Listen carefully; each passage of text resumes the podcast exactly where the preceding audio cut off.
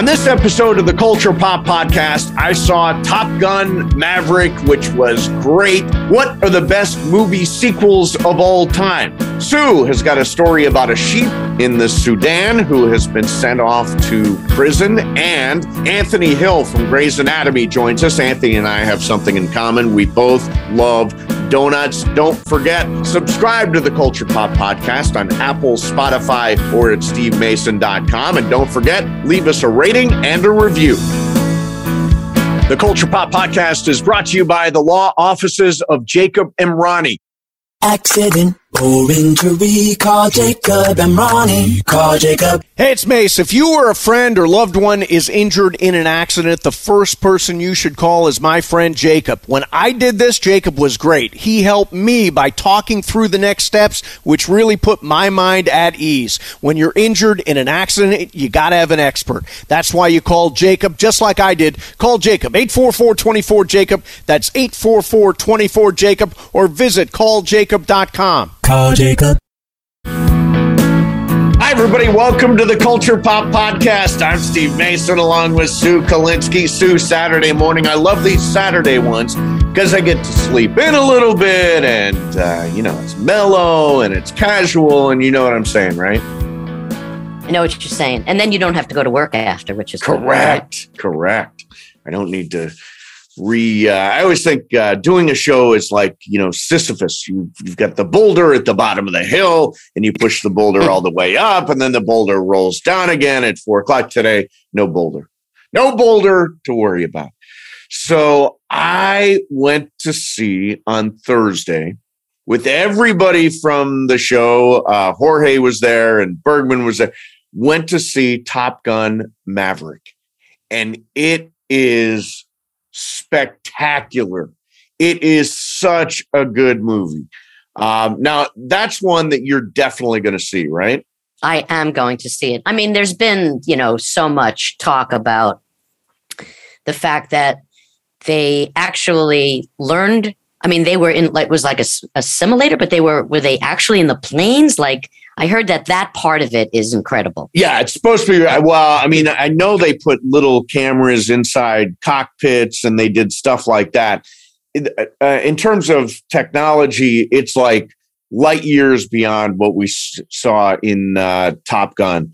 Um, the one thing that jumped out to me more than anything else, and by the way, the the story's great. Jennifer Connelly's great. Uh, the new guys, uh, uh, Glen Powell, who plays Hangman, and all these guys are really, really good.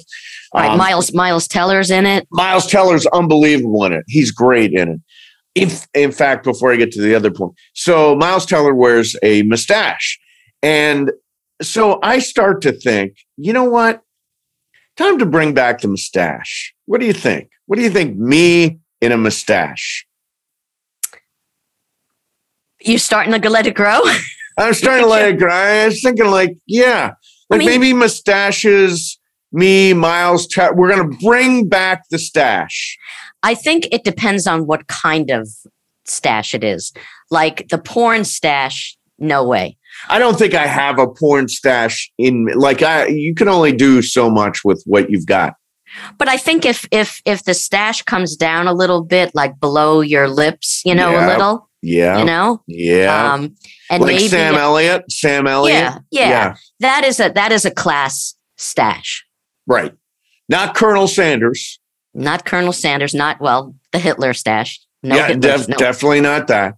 and even the and and the pencil, the John Waters. Oh, John Waters. I'm not, not too not many people.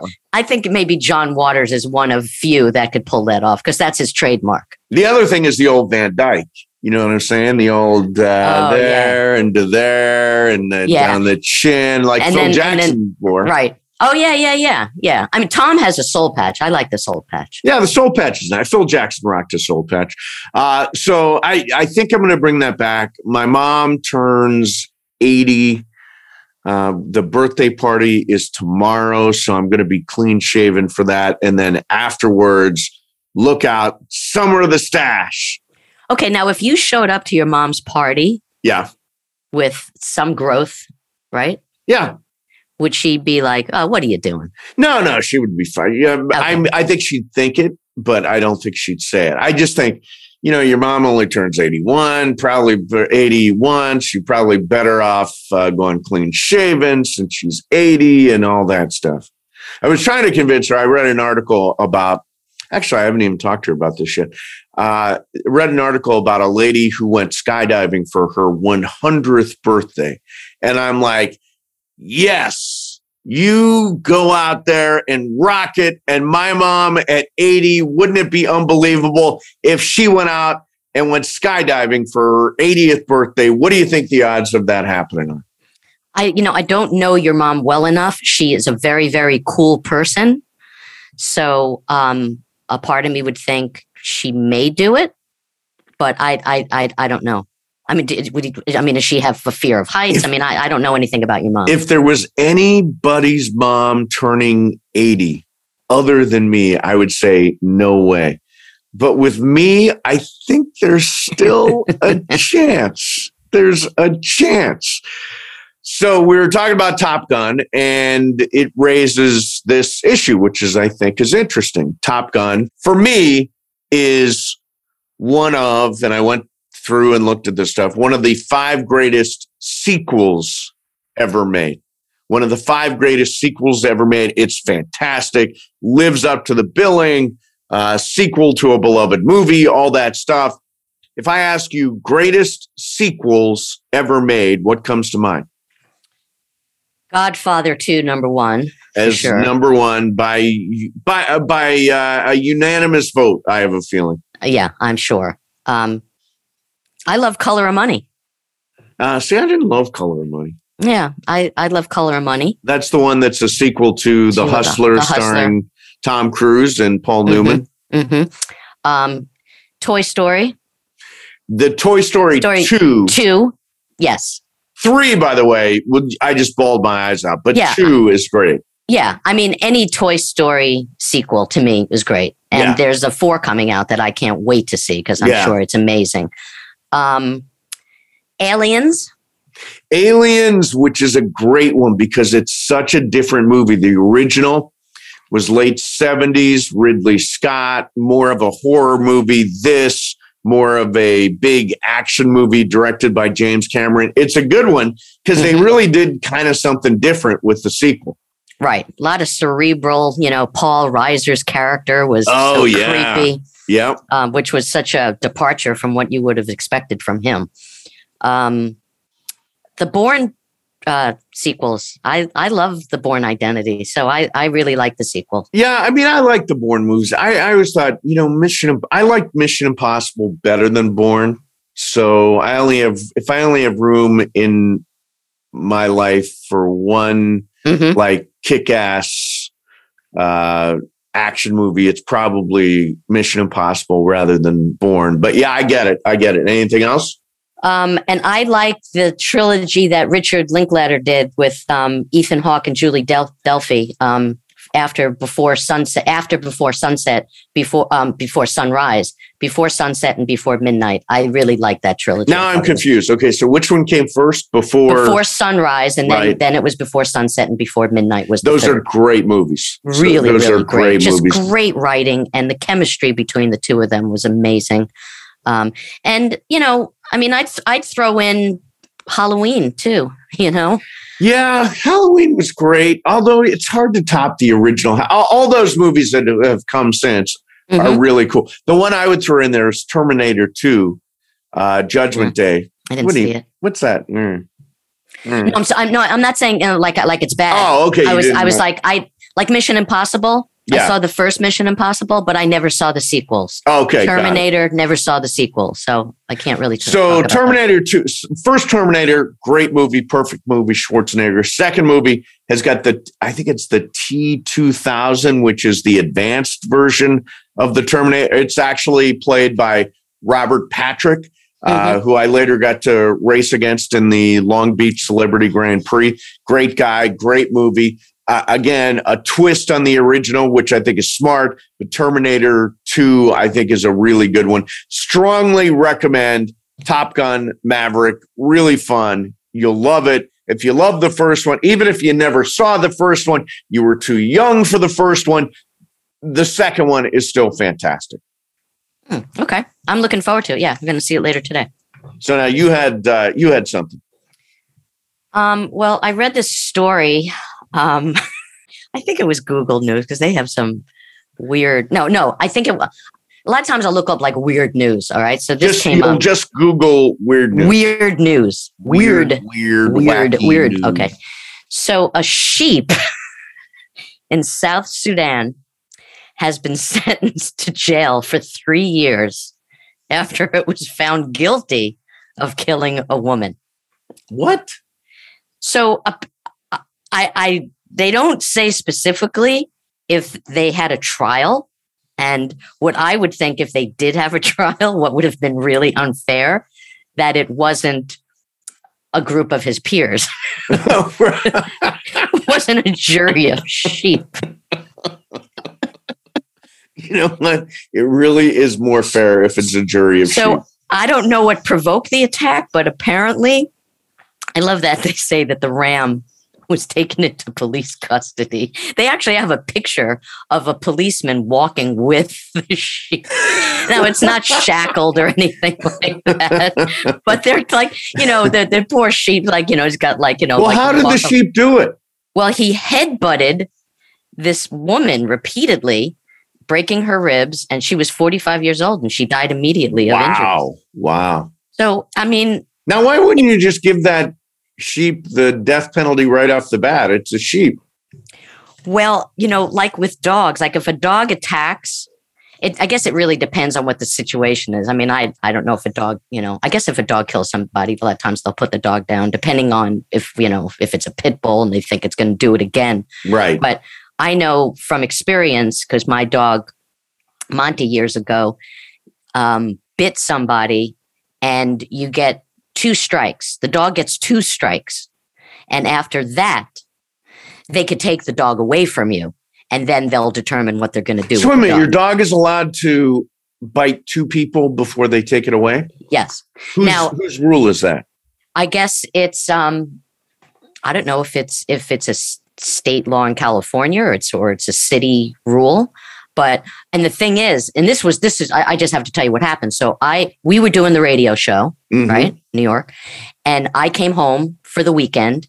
And the day I was leaving, I left late in the day, and a friend of mine came to hang out with me in the morning. And Kenny was away somewhere. I don't know. I have no idea where he was. And I'm walking on Main Street in Santa Monica, and there was a guy, a young guy who kind of came by in between a storefront and us on a skate on a skateboard Right. and I didn't even and he wasn't like speeding by. I didn't even know he was there. And then all of a sudden he stops in front of us and he looks at us and I said, uh, yeah. And he shows me his calf. Okay. And Monty had bitten his his leg. As he like- was go, as he was rolling by. yes, he was rolling by. I didn't even see it happen. And he had like a giant puncture in his calf. Oh no! And I said, Oh my God. I said, Did my dog do that? And he said, Yes. And I was like, Oh my God. And here I was. I, I had to, you know, get to the airport in probably like three hours. So I took the guy to the to a doctor, gave him all my information. And um, you know, people were saying to me, you know, he's gonna find out that, you know, maybe he's gonna know, like, you know, look up your address, find out that you live with Ken Ober, and he's gonna try to sue you and, you know, get money. Like, like he was very nice to me Yeah. but people were saying he's going to start talking to friends and they're going to tell him that he should you know pursue this and and and sue you and i was like oh my god so we, when i got back to new york i called him like almost every day to see how he was doing you know i Yeah. paid for i paid i paid for the medical bill i think it was like Okay. $300 or something but i found out when i brought him into the hospital they said to me what's your dog's name i was like social security number driver's license um, and um, they told me that uh, if if the dog does it again, um, we're going to take your dog. Really? Yeah, But that was his first strike or his second strike? that was his first strike. first strike. So he had a second strike. No, no, I. You're no, only allowed to bite one person, and then no, no. You buy if if he, if this was his second strike because they put they they have a record of it. They have to report it to I guess I animal see. control. I see. Yeah. So this was the first time he had ever bitten anybody. But if he, they warned me that if he does it again, then they can take him from me. So he was kind of like on double secret probation. Oh, totally. and and Monty, you and, know, uh, like and it- the guy ended up not suing you, right? He never sued me. Oh, that's great. That's Yeah. great. Yeah, that would scare me. anyway so i mean th- this this whole situation it's like well you know what do they do like what about the the, the people that own the animal i mean Own the sheep? Are we back to The the sheep. sheep now? yeah like i mean aren't they the ones who were like like i i would have been responsible in the fact that you know it's my dog i mean they weren't going to put me in jail but i guess they were going to take away the dog so i guess it's a similar situation Yeah, they're, they're yeah. putting them in jail Um, and where's that again? sudan The Sudan. What's the source? um, weird news just Okay, Google. no, so no, the for na- more information, just Google no weird news sheep, and the I- story will pop I up. guess that it says uh, according to Sudan's I radio. Okay, so I got one last thing I want to throw at you before. Right. So you know I like junk food, right? I'm a huge fan. Ate some last night. Um, What do you mean, I some? saw- what did you have? uh, baklava and three donuts. Now, in of itself, I wouldn't say baklava is junk food, Oh, it's Right. it's all honey and phyllo dough, right? Right? But is honey bad for you? Well, I think in quantities, right? Oh, so you're giving me a free pass on baklava? On baklava, Okay, but I'll I know it. that I know that you have a donut addiction. That I Yeah. know. Take the free pass. I'll, I so then all I, I all I had was three donuts. Well, it's just um, you know, you you're you're like um, you've got this like it's like overkill with you. Like you can't just True. have the baklava. Yeah, I had to go for the donuts too. Now, now, how soon after the baklava did you have the donuts? Pretty damn quick.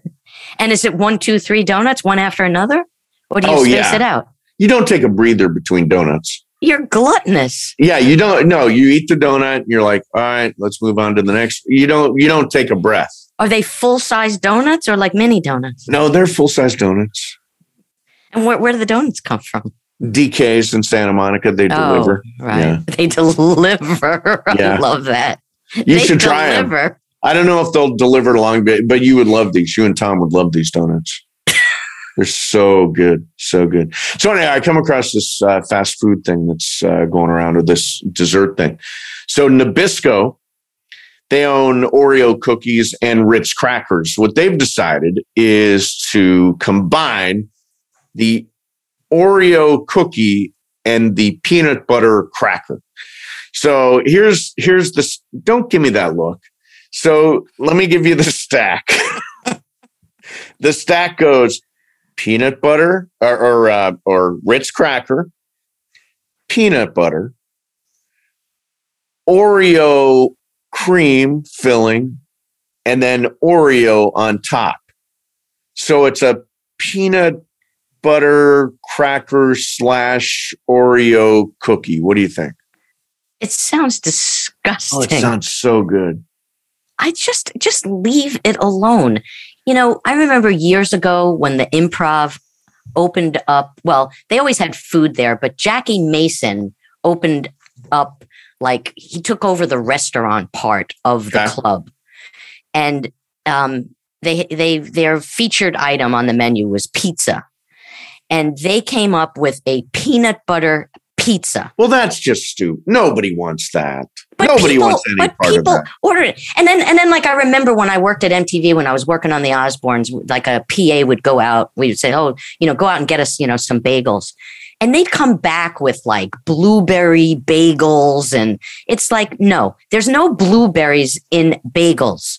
You know, maybe an onion bagel, bagel, a garlic bagel, some sesame seeds, or something like that. You don't put other things in bagels that don't belong. Yeah, I think blueberry bagel is okay. Ugh, it's gross. Everything bagel's the best. It ruins the bagel for me. Yeah, see, I love everything bagel. Yes, everything it- bagel's really good. It's, it's overkill. I'd like to buy a thing of that everything spice that they use and sprinkle it on Tom stuff. buys it. Does he? Yeah. Oh, that stuff. See, I so can't good. have that stuff because I have diverticulitis. Uh, next time I see you, uh, like it- kryptonite. it is the uh, Oreo cream Ritz cracker peanut butter snack food.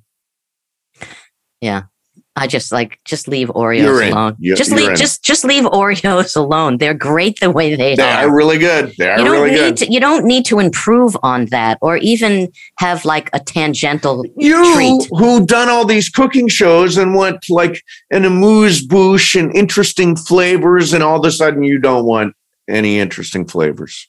Well, that has nothing to do with it. I mean, they wouldn't make something like that on Top Chef. Well, but everybody's. Yeah, everybody's throwing you know different different twists on this or a spin on that or Right. this this is a fresh hash, all that business. You would think a simple Oreo cream Ritz cracker peanut butter thing would go over well with Tom don't. Colicchio and Padma Lakshmi. No, you definitely get uh, you get eliminated for that. okay. Um, our guest today started his career with uh, shows like It's Always Sunny in Philadelphia, Station 19, Watchmen, This Is Us. He got his big break in ABC's long running hospital drama, Grey's Anatomy. The season finale just aired. Anthony Hill joins us. Anthony, thank you so much for doing this, man. We really appreciate it. Yeah, I appreciate you having me. Great to be here. So before we get to Grey's Anatomy, you grew up an athlete and your dad was a basketball coach. You played football. Compare sort of the discipline that it takes to be an athlete and the discipline it takes to be an actor. Mm. Well, I mean, honestly, I I found a lot of similarities between the two over the years. Um, starting out as an athlete my whole life, uh, the main thing that we have uh, as athletes is consistency. You have to have it every day. And uh, if you're consistent, you end up finding playtime on the field or on the court, whatever whatever sport it is that you're playing. Um, because through consistency, you build trust, and that is one of the main things that I found with acting is very similar. You're going to auditions and you're meeting casting directors and producers and directors, and you have to build trust with them if they're going to trust you. Uh, you know, to to put you on their on their show or on their movie and on their set. So, in order to do that, consistency is the main way that I found to to help build those relationships. I would think uh, chemistry would be very, very important too, because uh, I see your chemistry on Grey's Anatomy, and uh, it's very solid. Oh wow, thank you for saying that. And yeah, you're right. Chemistry is is a lot of it, and that's kind of one of those things with with teamwork that you don't always know if you're going to have it. You can't really. Um, it's not always the most coachable thing, but it is something that you can build over time. So I don't know with with Kelly McCreary in particular, who plays Maggie, my love interest on the show. We got kind of lucky because we didn't know each other at all on day one, and um, that first episode in season 16, we just hit it off and it just made sense and it was fun and it was flowing. And yeah, so the chemistry uh, sometimes can be gained over time, but sometimes it's just there. And I got really lucky with, with this show. So uh, I also work at ESPN. That's my other job. So I, I've looked up all, all I've, I've I've familiarized myself with your uh, your sports career. Uh, you ended up at Oklahoma State as a as a walk on, uh, a theater major slash walk on football player. Yeah, So- that's right. Did you always have acting in your back pocket? Like, was that something you had always thought? Yeah, if the football thing doesn't work out, acting is where I'm going to go. 100%. It was actually, um, I auditioned for a scholarship for theater before I tried out for the football team. So that was the first priority for me. Um, then uh, after I got that scholarship for for um, theater, I was like, okay, this will open up X amount of time. I can probably walk onto the team and, and, and give that a go too because I loved. I, it was a shared love. I just loved both things so much, and so uh, yeah, I walked on, made the team, and then was. It's funny because everybody on the team and the coaches were aware that I was in theater. And so it was this running joke. They would call me Denzel and they would call me like Hollywood Hill and all this stuff. And that that was kind of fun at the time. But um, yeah, it, it was kind of a, a known thing. And they were they were so great. They would like come to plays and support me. Uh, uh, you know, when we weren't always at practice, which we were a lot. There was a lot of back and forth, but they were always supportive, and, and it was a fun thing. So Mike Gundy was your coach there, who has been there for a long time and uh, great coach. Great, had lots of success over the years. Um, it, when you were a high school athlete, there was a point where, I know you got injured at some point, but there was a point where you were very highly recruited. Who were some of the coaches that came into your living room and and gave you their pitch? Oh my gosh, that's a great question. Uh, I gotta I gotta think back now. But I got recruited from so it was it was a wild ride. Um, my junior and senior year in high school, um, I was out of Shawnee Mission South. We weren't necessarily known for our football team at the time, but what I did was I went to a Nike camp, and that's kind of how I got on the radar of some of these coaches um, down at K State. They had a Nike camp, and it was kind of the best of the best. And I put up some nice numbers there. So we had, oh my gosh, um, we had Nebraska um, coming through, um, Oklahoma, OU, Texas, UCLA, Stanford, um, Oregon. Um, oh my gosh, I'm just thinking back now, all the letters and people that were coming through. Um, the well, and then that injury happens, and then that kind of turns everything upside down, right? It sure did. It was um, devastating for an 18 year old kid to kind of go through something where all of these things are possible. And then, literally, uh, after the injury, it just literally disappeared. The only offer that stayed on the table was South Dakota State University. I'll never forget that. A Division One AA squad, and um, really, uh, I really appreciated that coach because even though I was injured, he he had faith that oh, you know, I see these numbers and I see that you you're on the mend, and you know, you didn't get to play it all your senior year, but we're gonna hold the scholarship for you. And I think I will always appreciate that school and that team because of that. Because this 18 year old kid, I was my world crumbled, you know, and it was just I realized the business of it all, and I wish I would have known that ahead of time. I wish I hope that some of these kids now know that it's very much a business as well as a sport that's fun for them. Like they they should be very aware that kind of a number at the end of the day. And um, as great as the sport is and as many avenues as it opens, as much as I still love it, you got to be aware of the business side as well. Did did they all did everybody who tried to recruit you, they all have kind of the same spiel? yeah, they actually kind of did. It's funny, like you see that. I think like I've seen a joke or a, like a parody of that scenario in movies, but it was like a revolving door of coaches and um, they would meet with your family and say a lot of the same things. They would just, you know, uh, just talk you up and and uh, and talk about all the things they were going to promise you and all the things, how great their school is and how big their crowds are and their stadium and their their state of the art facility. It was all the same. It was all the same, and it, and ultimately it all fell through. Like none of it was true, and that was what's so like uh, shocking for a, for a kid to to kind of grasp. You know. Yeah, it's got to be it's got to be really tough. But it, it, yet you'd done an improv class when you were in seventh grade, if I did my research right. Um, yeah, how did you know that? I, you know, I just I, the the internet. You you can find amazing stuff on the internet. So what in in seventh grade? How did you wind up in an improv class? Was it all kids your own age? Was it grown ups? Was it community theater? What was it?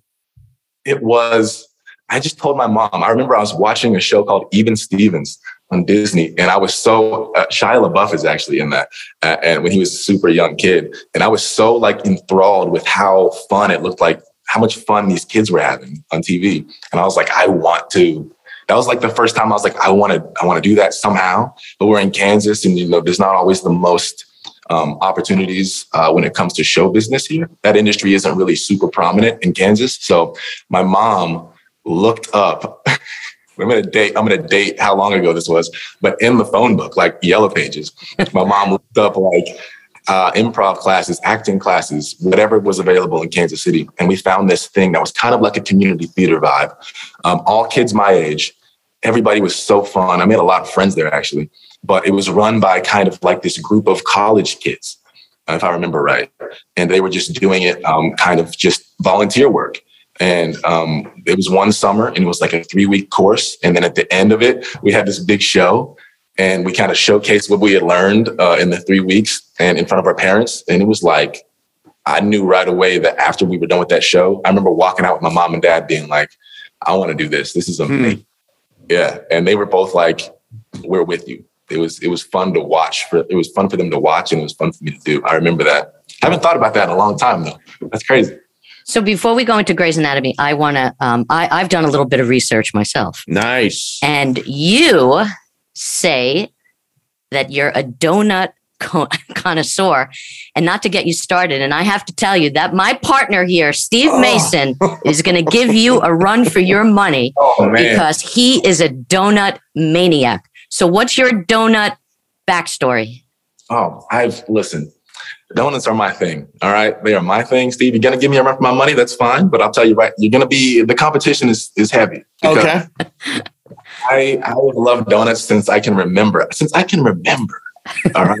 and, uh, um, I actually the first donut I had was at Voodoo Donuts in uh, Portland, Oregon. And I know it. remember, yeah, yeah, they're pretty famous there. I still, I think they still are. And um, I was up there visiting family. I was like four, and uh, uh, that's where my mom's family is. And I had a donut from Voodoo Donuts, and it changed the trajectory of my life. Hmm. And I was like, look, I love donuts. I just, I've been obsessed ever since. I love a good Krispy Kreme. I would do Yep. commercials for them for free. I shouldn't say that, but I love them very much. And uh, yeah, yeah. So what uh, donut power rankings? Uh, what's what's the top three on the donut power rankings? Are we talking? Are we talking brands? Or are we talking type of donut? Type of donuts. Yeah. Mm, mm. Ooh, this is tough because it's very specific to a person. Now, look, you're gonna learn a lot about a human being by what kind of donuts they like, Yes, you are. and uh, you guys are gonna, you know, I'm gonna. I Be, may or may not like you at this point. I want to know what your donuts are before I make a decision. gonna, it's a very vulnerable thing to explain to somebody, but I'm gonna do it. Um, I love a classic glazed donut, but it's not my number one. That Okay. would be number three, top three for sure, probably Yeah. number three. Number one, kind of a sleeper hit. It is a a chocolate iced glazed donut. So there's a chocolate iced donut, and then there's a chocolate iced glazed. Oh, you know what? I Mm. actually know this donut. Yes, yes, Krispy Kreme. Where it goes, it goes in the glaze first, and then it goes in the chocolate. Yes. Now you're talking. Yes. that is my jam. That's number one, hands down, every time. Um, number two is kind of a wild card. It'll switch. It'll switch Yeah. depending on the mood, on the vibe. I don't know. But number three is always going to be that glaze, that regular glazed. Yeah. Now, now I grew up in Long Island, New York, Okay. uh, and there was a company that I don't know if it was Entenmann's nationwide. Did you grow up with Entenmann's? Oh, I I had Entenmann's when I was growing Yeah, up. okay. Yeah. I actually know so Entenmann's chocolate donut. See, I'm I'm OG, okay, I love it. and uh, refrigerated. Oh, Oh, refrigerated. That's an Yes. interesting call. Yes. I like Yes. where it's headed though. Huh. So I grew up with that and a cold glass of chocolate milk. oh, yeah. I'll tell you the thing that I, you know, and I, I feel like we need to raise awareness on this um, is the old fashioned is a very underrated donut. I agree. The old fashioned, I, and I, I'm thinking about launching sort of a campaign to pump up the old fashioned, which you know, it's it it sounds like it's dated, right? It's old fashioned, but but I, I think it's it's contemporary, it's fresh, it's exactly everything that a donut should be. So I think an old fashioned, very underrated, and then a maple bar. Oh, maple bar, that maple frosting is so del. Oh, I used All right, Steve, how much well, how much pot do you smoke? I do. I do my fair share. no, I'm with you. I'm with you. A maple bar is clutch. Those come through strong for me too. That's like revolving door on my number two seed. Yeah, That's one of them. It'll, That's it'll one of be- okay, okay. You have that that you have the old fashioned on the bench. Yeah, the old fashioned. You know, it, it's like the equivalent to like a sixth man. It comes in there. Nice, nice. I like that. I like, that. Okay. So, uh, so how'd you get this part on uh, Grey's Anatomy? I'm sure the craft services table's got excellent donuts, but how'd you get this part on uh, Grey's Anatomy?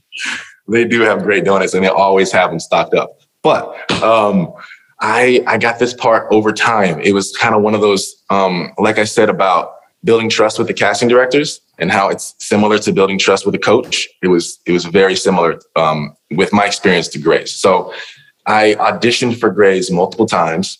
Um, the first time was 2014, something like that. Mm-hmm. Um, and then I believe 2015. And then I actually, I don't know if I've ever talked about this, but I got a role on Grey's. I booked one my third try, um, and I wasn't able to do it because I was out of town. Mm. So the role, they told me, "Hey, can you shoot tomorrow?" I was in Atlanta. I couldn't shoot it. It was a very small role. It would have Mhm. been maybe a scene or two. And um, I said I couldn't do it, and I was heartbroken because I loved that show. But yeah, so um, that didn't work out, and then I came back maybe three years after that in 2019, and and they had a rapport with me. They understood who I was, and kind of this character might fit my fit my bill pretty well. And um, yeah, I, I ended up booking it. I don't think the audition was all that great, to be honest with you. But Yeah, I was going to ask you that. Like, do you did you know you nailed it? no, no, not at all. I walked out of there like, man, all these times I keep coming in here and, and I just keep hearing no, and here's another no because it just did not go very well in my head. Um, you know, one of those things. I feel that that is so the way because you know I you know I I've done a little bit of acting. I was you know stand up forever, but but every time I had um, a crappy audition, like leaving the audition, actually feeling like I want to call the casting director, and I like on my ride home, I want to call them up and and ask them if I can do it again. I got the part. Isn't that crazy? Yeah. That happens. That happens with me too. And this is a prime example of it. Like, I don't know what that is, but like when it doesn't seem to go well, at least in our perspective, it usually went great. Those are the best auditions for some reason. I don't know what that is, but that happens. And the ones that you nail usually aren't, you know, you, you don't get too much of a response from. Right, right. So what's it like inside Shondaland? I mean, here you are, you're working for uh, you're working on Grey's Anatomy, and Shonda Rhimes is among the most prolific uh, television creators there is today. What's it like inside there? it's a machine for sure. Um, I, in a good way because they know what they're doing, they know what they want, um, and they know how to get it. So they operate like clockwork. They have, you know, literally 18 seasons worth of trying to understand how can we get this to flow, and they they got it. Now it flows. So I just got to join at a good time when everything's just smooth sailing, pretty much. And there's some pivots and hiccups here and there that we have to kind of you know adjust to when it comes to writing or kind of uh, storyline or whatever people's availability things like that. But as far as the actual filming of the show it's clockwork. It's great. Everybody's so efficient. So the 17th season, I believe it was the 17th season, that's when um, the pandemic uh, became a storyline. What what was it like being a TV doctor during COVID? it was really meta. It was this very strange time of like having to be literally living through a pandemic and then going to work and pretending to live through a pandemic that we were living through. It was such a bizarre like inception vibe.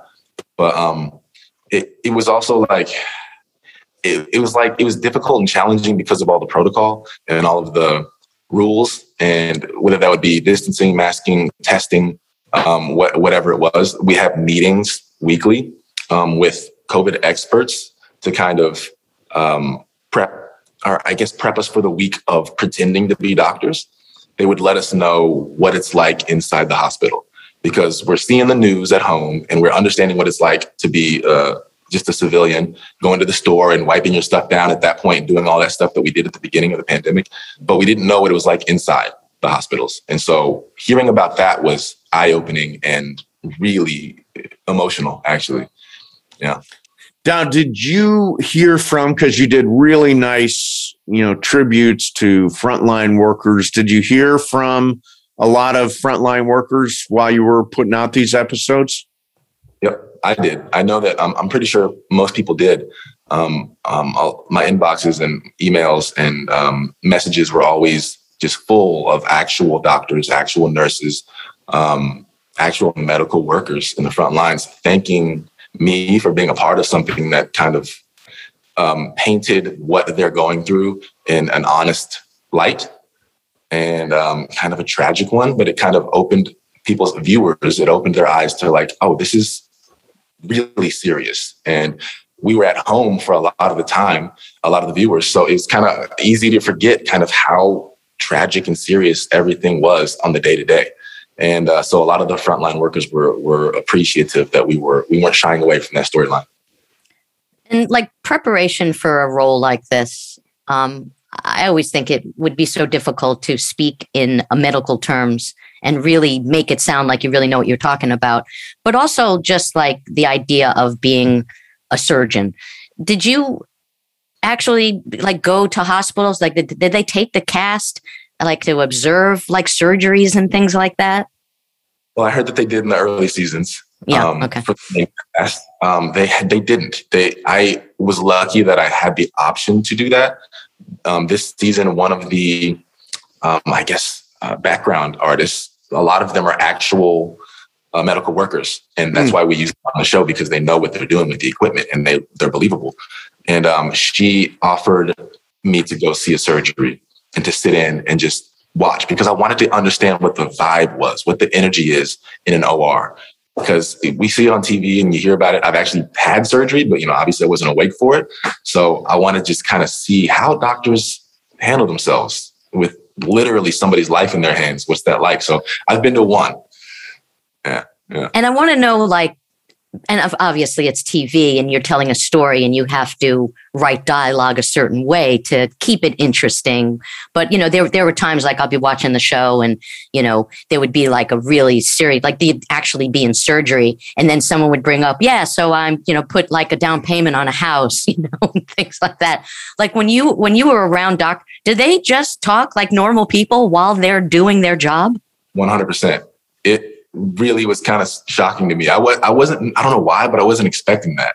I, I was kind of expecting the conversation to be about what they were doing, and it, for the most part, it was. But like you said, there were conversations going that what they were doing was so routine for them. They knew it so well. They were so well versed in it that they could have these conversations and be relaxed. It was crazy. Yeah. And the reason why I bring it up is that I I grew up with somebody who became a nurse, and we this was many years ago. She was a um, ICU nurse. And she was supposed to meet me at a party. And this was years ago before we had cell phones. So she never showed up at the party. And then I called her the next day and I was like, why didn't you come? And she said, oh, this patient was supposed to die and he lived and I had to stay. Really? she really said that. And I'm thinking to myself, you're a nurse. But I guess, you know, a job is a job to people you know?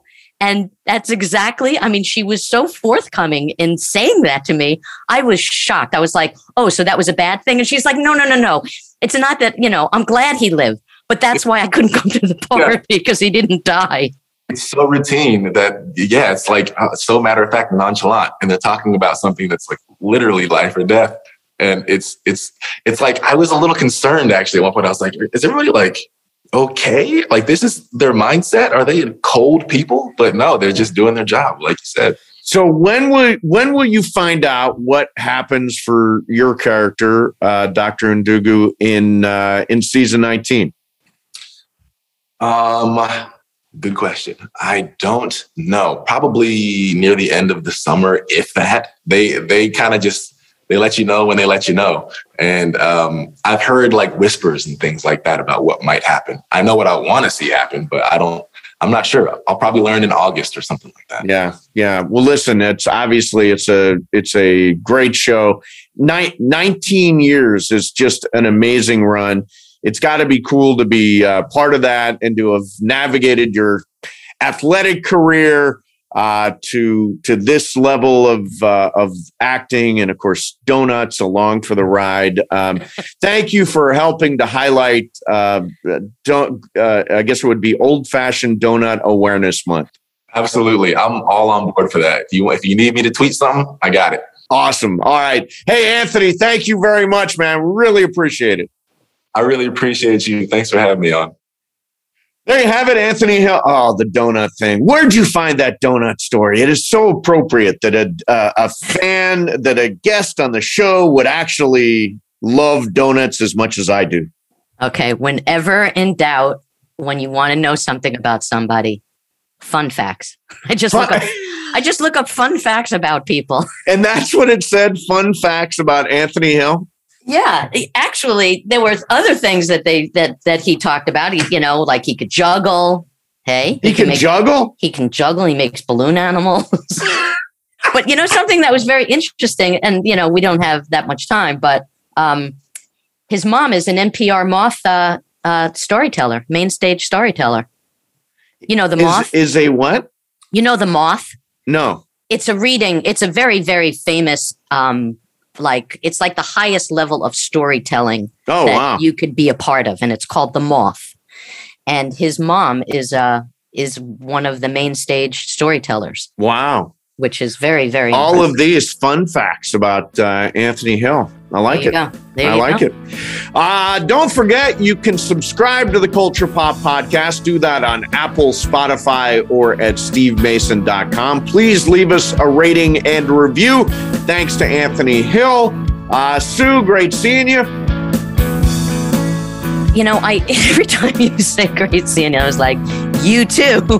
I, I'm I'm just gonna let you say it's good seeing you, Good seeing you. And then just end the show. And then end the show. See you next time on the Culture Pop Podcast.